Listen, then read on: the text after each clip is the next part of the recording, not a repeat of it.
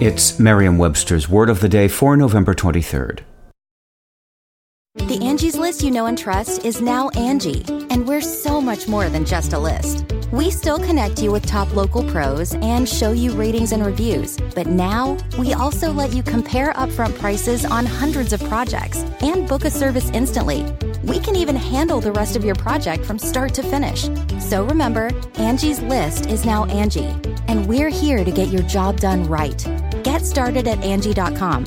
That's A N G I, or download the app today.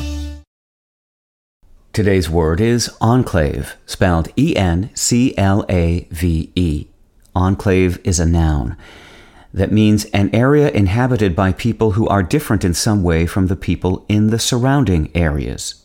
Here's the word used in a sentence from the New York Times by Sandra E. Garcia. Harlem was rapidly evolving, once a rural village like enclave for rich English, Dutch, and French families, it had become desirable among city elites. The word enclave comes from the French verb enclaver, meaning to enclose, which itself is based on the Latin noun clavis, meaning key. Clavis opened the door to a few other English words, some of which might seem unlikely relatives of enclave.